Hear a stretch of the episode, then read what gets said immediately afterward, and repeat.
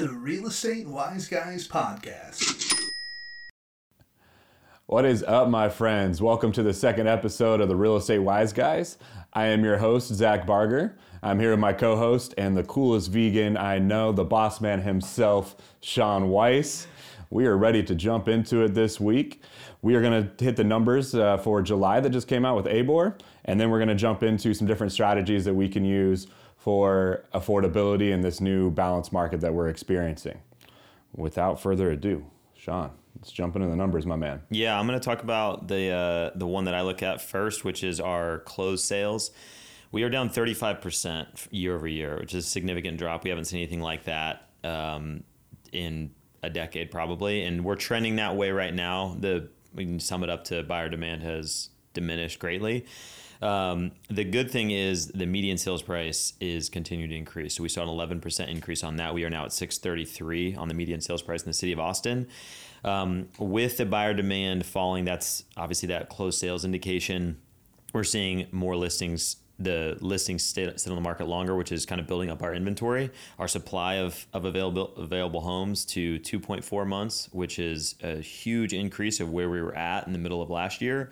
But that is that is still considered a seller's market. We're headed towards three, three and a half, maybe even four months of inventory in the city of Austin, which is much more of a balanced market, and that's something that a lot of agents and buyers should be welcoming with open arms because it's been it's been tough for a buyer in this market these last few years. And it's been really tough you know working with buyers and helping them get get them into homes just because of the the competition has been so tough without a doubt. Yeah the two big takeaways i had from the numbers was pretty surprised by the median home price being as high as it was at 633 which is up 11% over last year.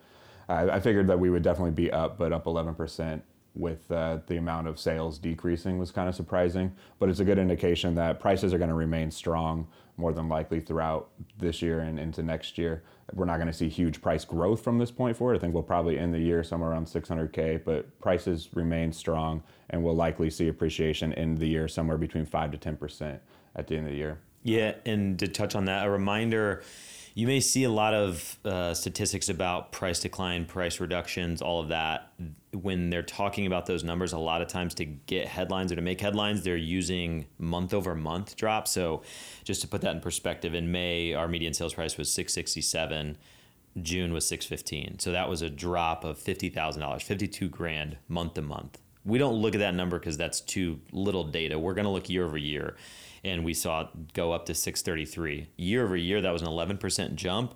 Next or in August last year was $540,000. So that is what we're comparing. You know, August of 2022. We want to look how we did, or you know, what what the price movement was between last August and this August. We don't really care how how it's moving from June or July to now. Uh, we want to see that year over year growth. Homeownership is a long term uh, investment, a long long term um, asset that people hold on to. So we're not really interested in the month to month change. It's the year over year. So we were at $540,000 last August. We're at 633 this month. So if we did see a drop in price from July to August, we, which is possible and maybe even likely, the likelihood that it goes all the way down to 540 is pretty much like completely out of the question. So we're still going to see growth in August, September, October, November, December. That those were all in the mid fives where we were last year. And like Zac said, we're thinking we're going to end up in around low sixes. So we're going to see price growth pretty much through the rest of the year, and it's going to be a healthy return. You know, outperforming most markets pre-pandemic. So that's something as a homeowner you can feel good about, and as a buyer, buying at the you know, buying at the top and seeing that is not something that I would be too concerned with in the short term. For sure. I had a client this week ask if they should wait to purchase a home because they were convinced that we are going to get back to pre-pandemic prices. Do you think that that is a uh, possibility? No. Um, the, the, short answer is no. I mean, we've seen we've seen a lot of, of growth in the last two years. So, I mean, we were seeing 30, 40 percent you know, in in some markets and you know in some sub markets in Austin, to go back to those numbers, there would have to be you know that'd be pretty catastrophic. Do we see some price decline in some markets for sure? And I think that's much more likely once you get outside of kind of central Austin and even just city of Austin in general, and you get to a little bit more um, what were, were rural areas that are kind of redeveloping and the you know the Elgin and Taylor and Manor and those areas where there's kind of an influx in new builds. When that's the majority of the inventory, you're going to see a little bit more volatility in pricing. But if you're in Austin, then yeah, that that movement is going to be significantly less and definitely less volatile for sure. For sure. Just to reinforce that point, we are not going to get back to pre-pandemic prices. Yeah. Uh, I mean, that would be our median home price was in the 400s. I think it's unlikely that our median home price will get below 600. Definitely not below 575 would be my guess. Be, besides the end of the year, by the end of the year, and we'll continue to see solid price growth moving forward. In my mind, uh, will there's still demand out there. It's kind of been set to the side right now because of interest rates. But I think as we start to stabilize more in the the four to seven percent range, where it becomes more of a norm to have a, a five or six percent interest rate, and that's been there for a while, we're going to have more buyers entering the market again. And that price growth isn't going to be like the 28% we saw last year, but it'll probably be in that range of 5 to 10% over the next few years. Yeah, and I think like there's there's definitely parts of Austin that will probably see some you know lower growth, price growth in that. You know, we may see zero. There's been talks that there, we you know we could see negative um, or depreciation in some areas.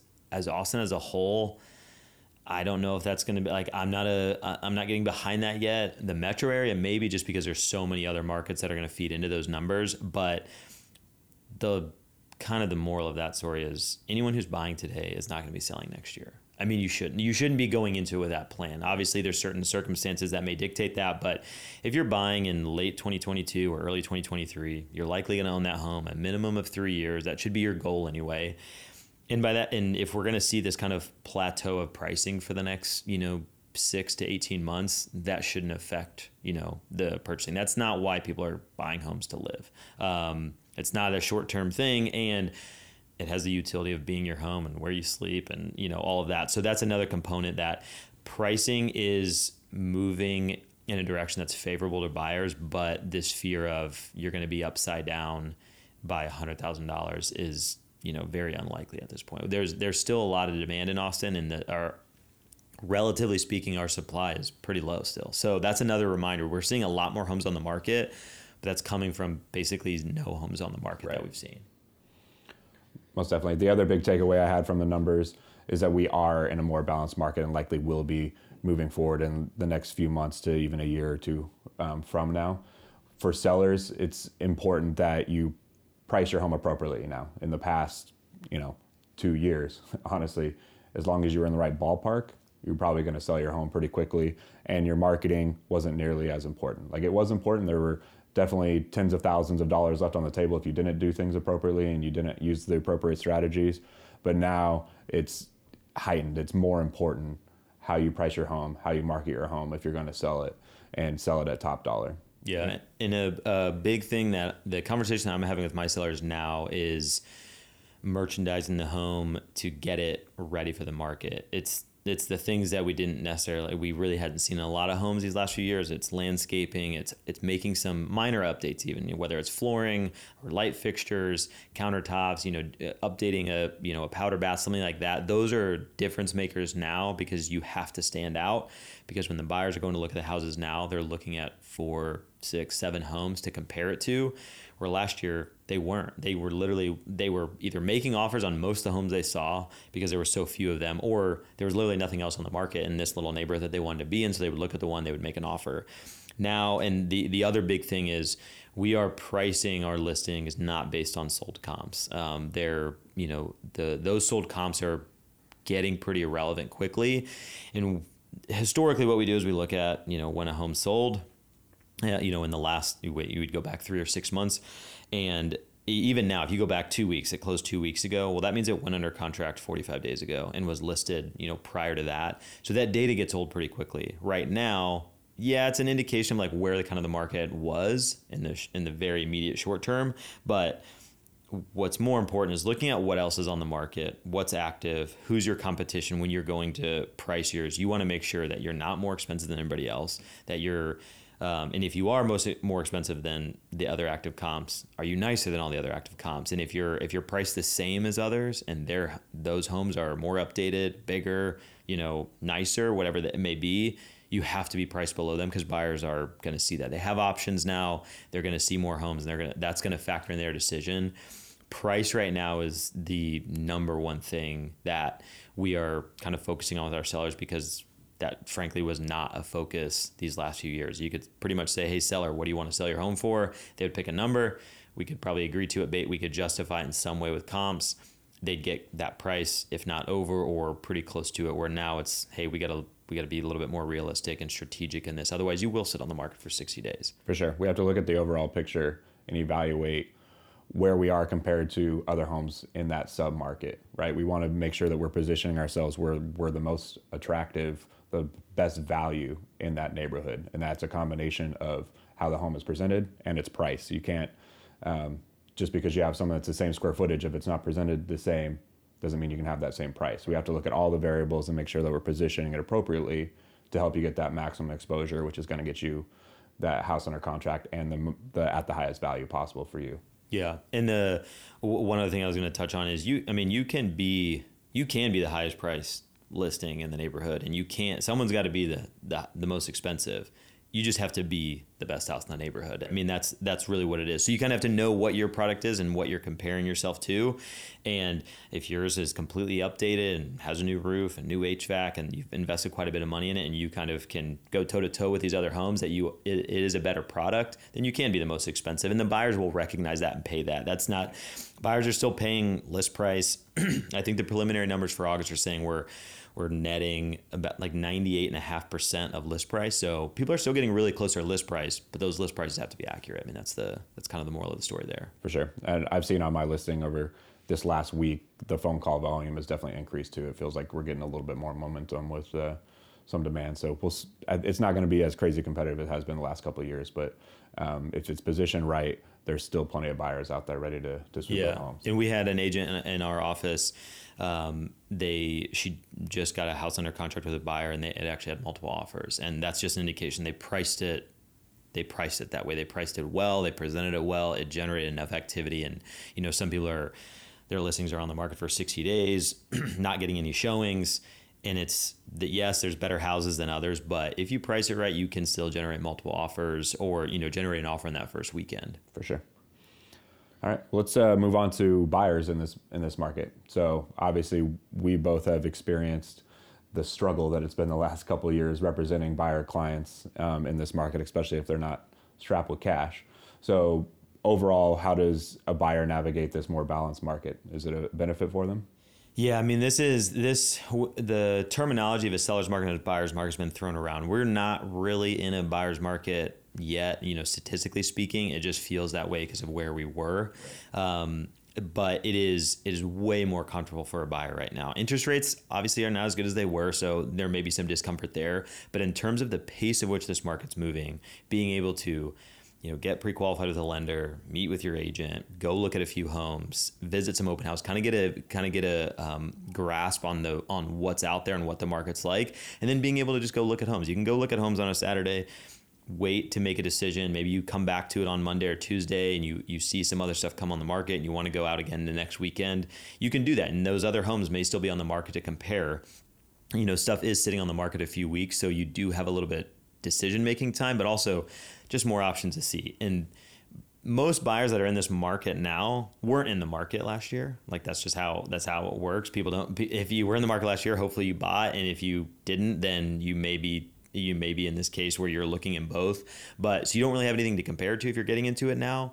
But it is a, it is very refreshing for agents representing buyers that like this is the way it should be. It's way more comfortable for us too, where we're not feeling like we're you know dragging someone through a you know a crowded bar to get somewhere, and that you don't know where you're going, and you know you just kind of have to blind faith of like, all right, then I trust you. We're gonna do whatever I say you're gonna do, but this is you get a little bit more time. You can ask those questions. You and you know there's opportunity to negotiate on the contract that weren't there. But the biggest thing for me is talking to buyers that this is a much more comfortable marketplace to be in as a buyer even with higher interest rates. If if you if you had to pick and choose like yes the carrying costs are going to be a little bit higher than they were last year with these interest rates. But when you're getting under contract and you're negotiating and you're and you're getting into that home as a buyer in this market, you feel way better about it than you did last year. I mean, I had buyers that, you know, they go through the process and they would close and it's not really it's almost a sense of relief that they finally got to the finish line but it's not this like joy of like oh this is my you know i'm super excited about my house because a lot of times they didn't even really get to pick it like they just got lucky on the offer that they put in and you know they finally got to the point to where they were tired of losing so they you know they push it push the envelope to finally win. I mean, we both had multiple scenarios where you had buyers that you were putting in offers with every single weekend, and when you finally get that one that breaks through, it's almost like, oh, now what do we do? Type Yeah. thing. It wasn't like it wasn't really excitement because we just got beat up so much by Yeah. this market, and it was hard to avoid that. Yeah. So that's a that's definitely a, a big positive about the shift that this market is going is that it is it is not technically a buyer's market, but it certainly feels like it. And as a buyer coming in this market, it that's what it'll feel like. There's still negotiating. There's kind of the tug of war on the contract terms and that sort of thing. Sellers, um, you know, statistically speaking, there's not a ton of inventory, so they can be a little bit more stubborn and they can negotiate hard as well. But there's opportunity right now for buyers for sure. I've had people tell me that they're waiting for interest rates to come down before they buy. One, do you think interest rates are going to drop? And two, should they wait for that if you do think it's going to happen? No one knows where interest rates are going. I'm, I'm not going to take the bait on that. Uh, my my uh, crystal ball is is not that accurate. I think um, right now we've seen interest rates move up. The Fed meeting is um, in the I think next week. The expectation is that there's going to be another increase. That doesn't directly affect mortgage rates. It does in kind of a um, ancillary way a lot of lenders have already kind of priced in that movement. So we're we're getting close to six percent again. Um, we got down back close to five um, in earlier earlier in August. I think the the expectation is that they're going to get worse before they get better. And then the, I think the question is how much worse and how much better. Um, and you talk to lenders, you talk to people that study this stuff every day, and they don't know. I mean, even in a in a less volatile market, they don't really know. You know, if they a, a common lender philosophy is if you like the rate on paper that I'm showing you today, then lock it in.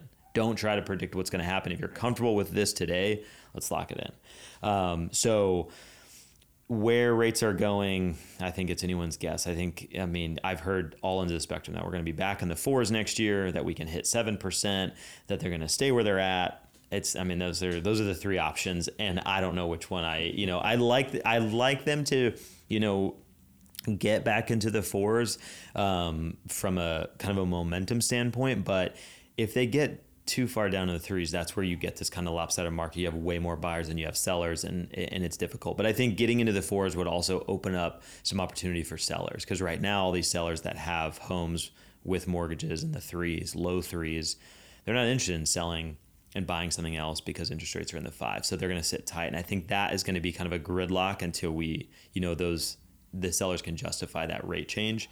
Um, and in terms of waiting, uh, common phrase is marry the house, date the rate. Um, so don't get too hung up on the rate. Rates can change. There's also a bunch of products out there that can change that rate, whether it be an adjustable rate mortgage, um, buying down, you know, points. Like there's a bunch of different things that you can do to change that. And refinance is all is always an option. It's not a guarantee. If rates continue to go up, then you're obviously not going to refi.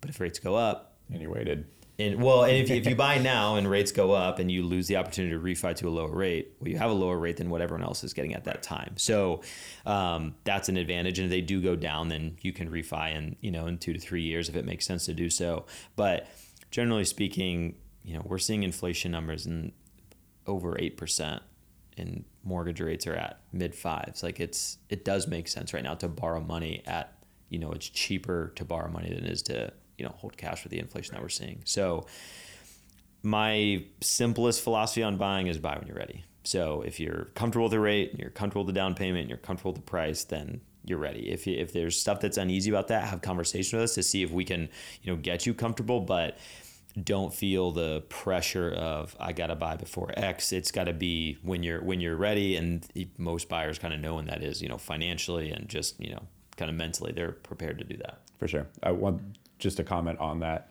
The the reality is is that two and three percent interest rates for mortgages, that's not common. Like that's abnormal historically. The fact that we've been there the last few years is um, part of why we had such a crazy market over the past few years. But that's far from a normal interest rate. Like historically, something between four and seven percent is much more common.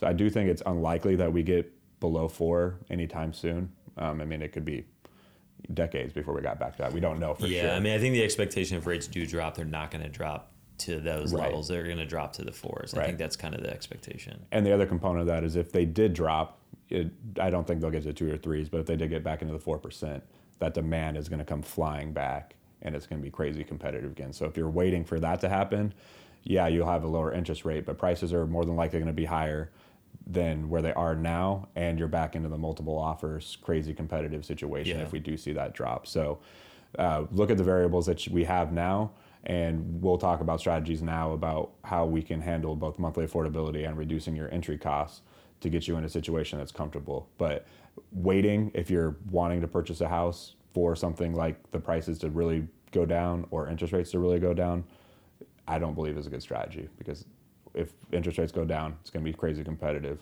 I think it's unlikely that we see any significant price drops. So you're going to be sitting on the sidelines and not be not be building equity during that time frame. Right. And I think, I mean, that's the essentially what you're describing is trying to time the market. And there's not very many success stories of people timing the market on purpose. Um, you know, it's very difficult to do. There's so many variables that play into that. So, like we said, when you're ready and you feel ready or you're kind of getting close to that point, have that conversation with your agent and ask those questions. Make sure you do have your ducks in a row and you're prepared. And at the end of the day, if you're comfortable with the, your monthly payment and kind of what your you know rent amount would be if it was you know it being a mortgage and what those carrying costs are then you know and you have the liquidity to be able to get into a home with your kind of entry cost then you're probably ready um, the the other variable of that too from a you know the movement of the market is a market that is definitely going to be increasing over the next 12 to 36 months is the rental market. Rents are going up. I think the forecast for Austin is over 20% year over year increase on on rents. So if you are renting, that payment's definitely going to go up. And that's going to start to make a little bit more sense when you're looking at your your re- monthly rental amount compared to a mortgage. Yeah, it requires a little some upfront money, but then you're locking in that payment for you know as long as you live in the home. For sure. Why do you think rent rates will increase?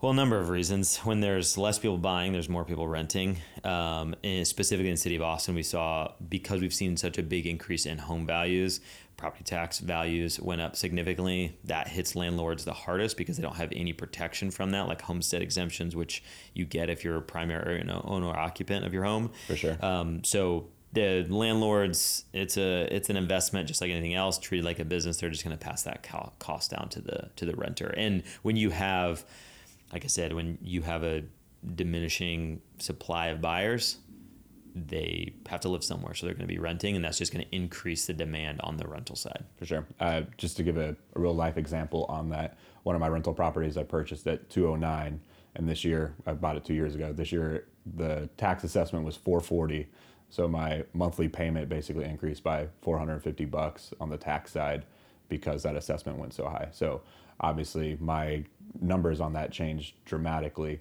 and that's why a lot of landlords are having to increase their rent rates, what they're offering the house for, because their costs went up so significantly with the increases in taxes over the last couple of years. Yeah.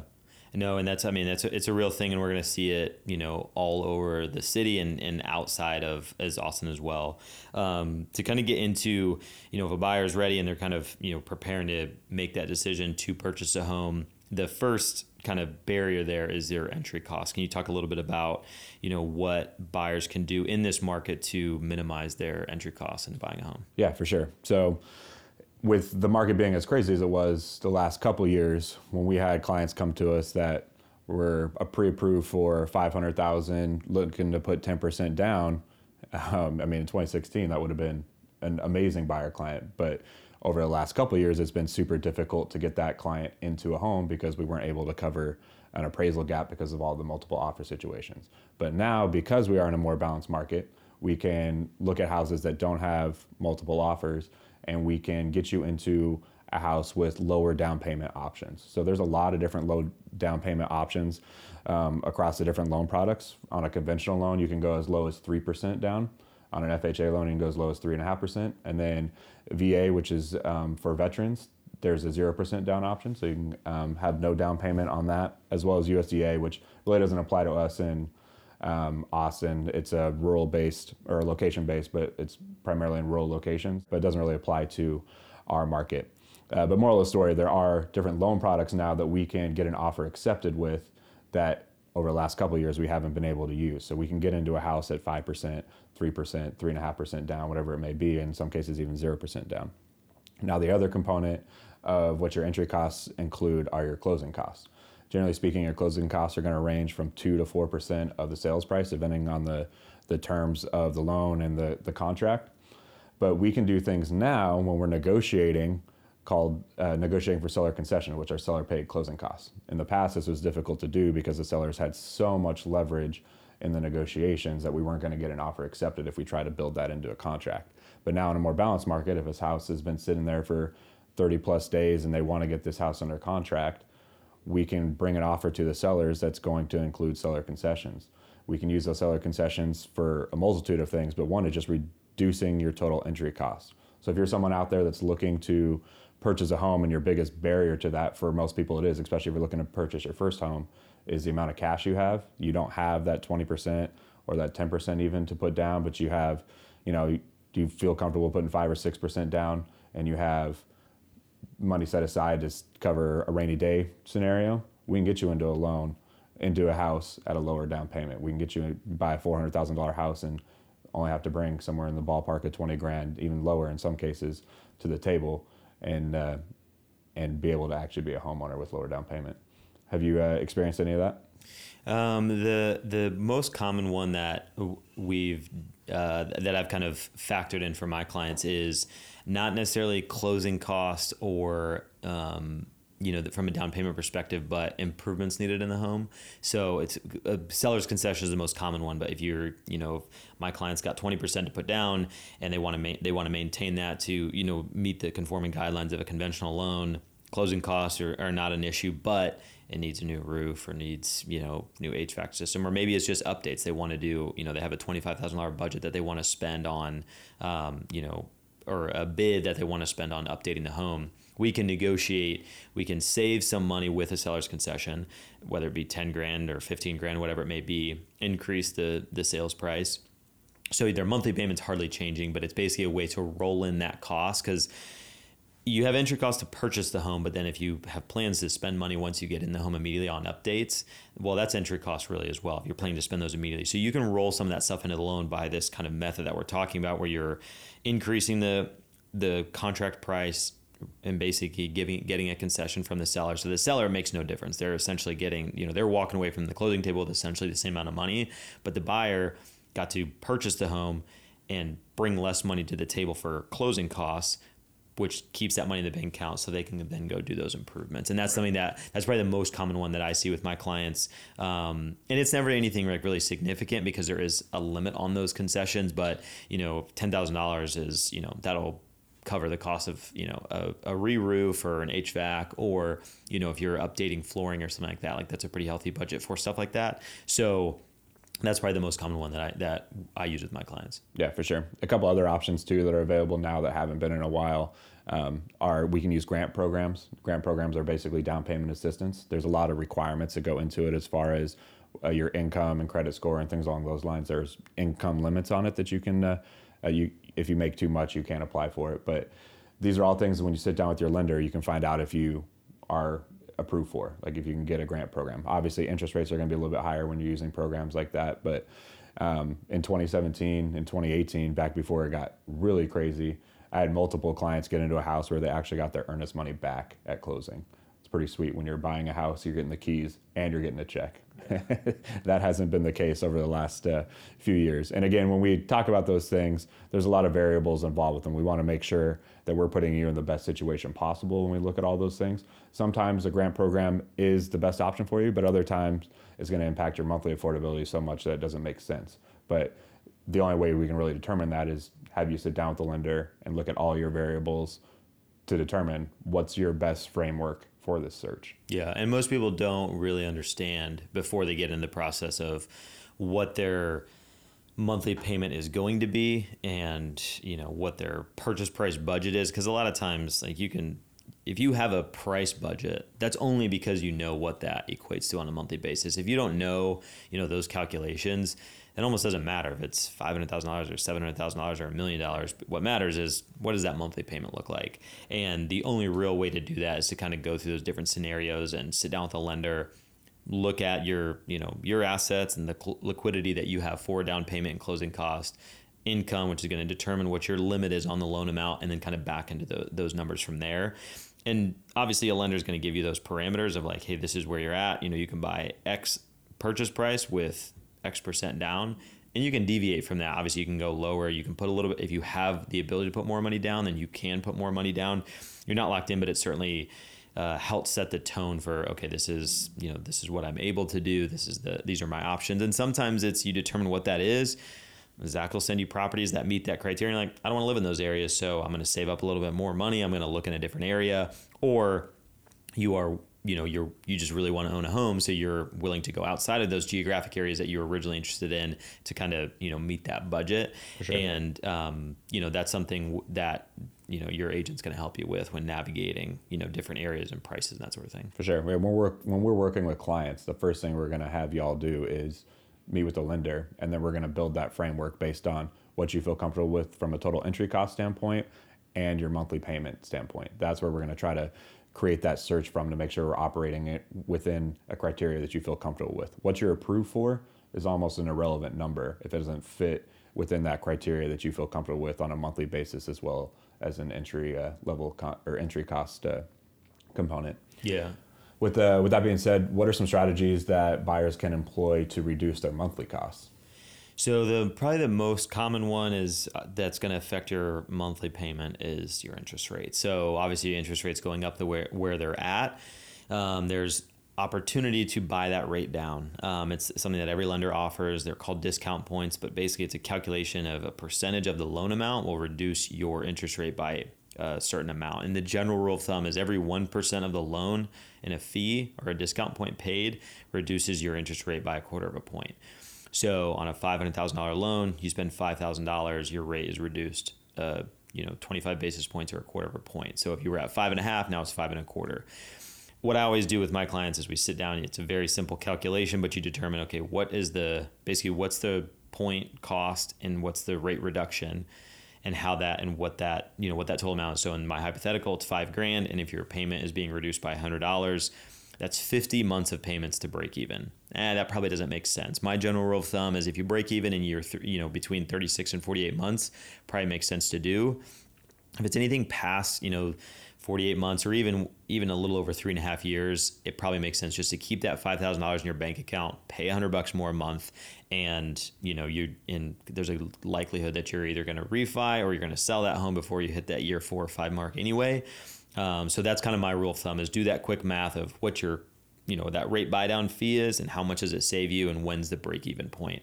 And there's some there's some cases where you're breaking even, you know, at 18 months or two years, and that's almost always makes sense to do that. And you can pay two points to get it down half a point. You can pay, you know, sometimes two points gets it down three quarters of a point. So it can make a real big difference, um, especially depending on you know what that loan amount is. That's a big one. And then the second one that is not really um, talked about a whole lot is the property tax rate variance, like within Austin. So there's, you know, when you're in Central Austin, you're going to pay 2.2 percent for your property tax rate. That's essentially a tax that the um, ta- the Travis County and others, but it's, it's summed up to about 2.2%. They tax you on the value of your home every year. So if you own a $500,000 house and they're taxing you 2%, that's 10 grand. Um, there's other parts of town that are 2.5%, almost 3%. And then there's parts of town that are 1.6, 1.7%. Well, if it's a $500,000 house or an $800,000 house, that's a lot of money in a change of nothing being different other than your tax rate. So if that is something that you're, you know, and that's money you don't get back. So it's not something that's going towards your mortgage payment. It's something that does increase year over year. You know, as the values of the homes go up, your tax bill is going to go up. Rates change every year in addition to the, the tax values. So sometimes they can, sometimes tax rates come down and we're seeing a decrease this year but for them but with a significant increase in value so likely people are going to see an increase in their tax bill but if that is something that you want that you pay attention to or or you're interested in, then we can look at some of those lower tax lower taxing areas, and that would be you get outside of town in you know Wimberley, for example, Dripping Springs, both of those I know you know Sunset Valley, Westlake, all of those have lower tax rates than you know Central Austin. Um, there's some areas like Easton Park, and you get you know in Manor and you get outside of, uh, or even like San Marcos and Column Butte, they have higher tax rates than the city of Austin and Travis County. So that's one that we can pay attention to and help you. I mean, that can significantly decrease your your monthly carry on that. Yeah, that's literally hundreds of dollars a month. Yeah. I mean, the difference between a 1.8 interest rate and a 3%, or not interest rate, but uh, property tax rate and a 3% tax rate, that's significant on your monthly basis for yeah, sure. yeah, for sure. Um, anything else I missed on that? No, uh, a strategy that some of my clients have used and I actually use personally from a monthly affordability standpoint is called house hacking. So the traditional idea of house hacking is that you would buy like a duplex or a triplex, live in one of the sections, and rent out the other two to either cover all of your mortgage or a large portion of it. Another variant that I actually employed when I bought my first house, I bought my first house with a three and a half percent down FHA loan, so I had 20k out of pocket, and then I brought on two roommates and rented out rooms. So I was paying my portion of the mortgage was roughly a thousand bucks a month, and then after a few years, I was able to sell that house, take the profit from that, and turn it into two additional investment properties from that. So it's a great way to build wealth. Obviously, there's the convenient factor of living with someone else isn't ideal, but from a wealth building standpoint, it's one of the best ways to to grow wealth quickly is getting into a house, start building equity, and have other people pay for a portion of that. And you can also do things such as um, Airbnb um, or couch surfing, where there's different ways that you can rent out rooms for a shorter amount of time, but still be bringing in cash. So that having uh, your name on a house, but having the title of a house, and being able to rent out different rooms is a great way to have other people start building your wealth.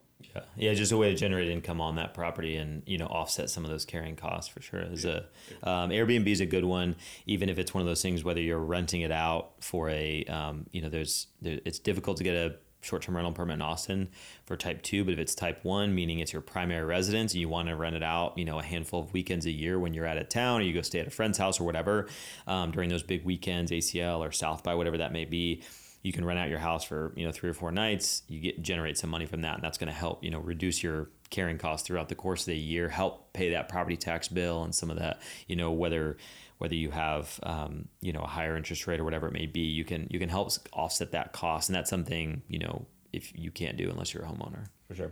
One other thing I wanted to ask you uh, as far as monthly affordability goes, starting to see a lot more ARMs used, adjustable rate mortgages.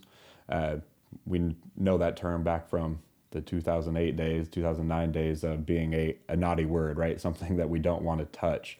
Uh, do you think people should look into using ARMs and should they be concerned about it if they do? Um, yeah, it's definitely something that you should consider. Talking with a lender, you know, subject matter experts is is kind of my um, that's always my philosophy. So talk to a lender, see what those options are, see what the um, you know the kind of the terms are of that. Adjustable rate mortgage is pretty broad. There's a lot of different products out there that fit under that umbrella.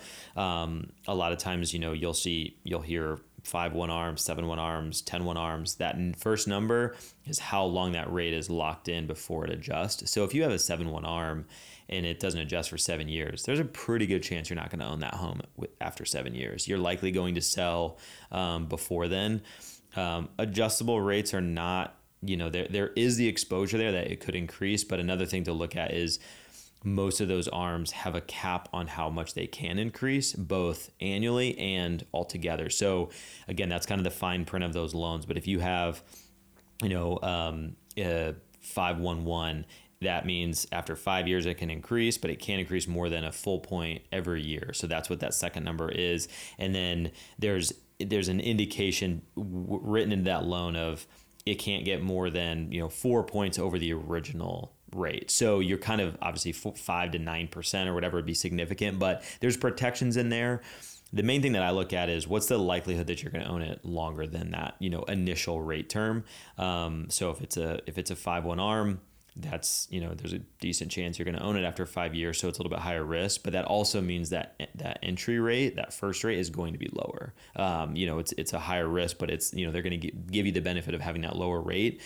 And don't think the other option too, and this is when uh, the home that I'm in now, when we initially purchased it, it was an adjustable rate mortgage. It was a seven one, and we had I think we refinanced in year four, and you know the rate came down. So you can always refinance out of these too. And we, you know, I kind of had that in the back of my mind of like see where rates are going to be at at year seven, but you know rates were very favorable around year four, and that's when I decided to refi. For sure. I actually just locked on a seven one for uh, one of my investment properties that be buying here hopefully this month. Yeah. Theoretically this month. We'll see if it's done. What um what was the rate difference between that and kind of the It was conventional uh, rate? almost a percent and a half. So Wow, yeah, yeah. we locked at five point one, and we were going to be at six six on an investment loan. So Got it. Uh, yeah, Yeah, so- significant difference. Yeah, I mean that's and that's a, I mean that's the a difference maker in whether you're probably buying an investment property or not. Because the whole point and a half swing is probably going to make it, you know, not a, you know, it's not going to cash flow. You're going to be, you know, negative cash flow probably. So, um, yeah, definitely look at that. Talk to the lenders and talk to your lender and ask that question of, hey, what are my options here? If I did adjustable, if I did conventional, if I did FHA, and kind of get let them kind of lay out the different examples, ask for their opinion, what they think is a good idea and best, because you know that, that's their world. Um, but don't necessarily rule those out just because of the you know the adjustable The is kind of a stigma, yeah. scary term. Yeah. Yeah, the regulations are a lot different than they were back then as well. They're a much safer product, but at the end of the day, it's what your your plan is, what your goals are, and make sure that that fits within that. Um, Yep. Because you do have additional options, but if you're if you think you'll be selling the house in seven years, then it's a very safe thing to do, and it's also you have the option of refining if it presents itself. So a lot of different options there, but a great way to another great way to reduce your monthly cost to allow you to get a, a more comfortable monthly payment. Absolutely. All right. Well, what should we do from here? If I'm a buyer, Call Zac. or or uh, or uh, any of our agents on our on our team. Um, we've got a we've got a strong team of agents, um, all experienced in this market. Have ha, are coming off the the two craziest years ever working with buyers. So um, the biggest thing that you know I keep telling people is ask questions, reach out. Um, just see if it's an option. If if if the market is scary, ask us those questions. Um, see if we can help with that. This is we're not going to answer the phone and convince you to buy a home. That's that's not our job. It's it's to educate you, make sure you feel comfortable kind of coming into this market.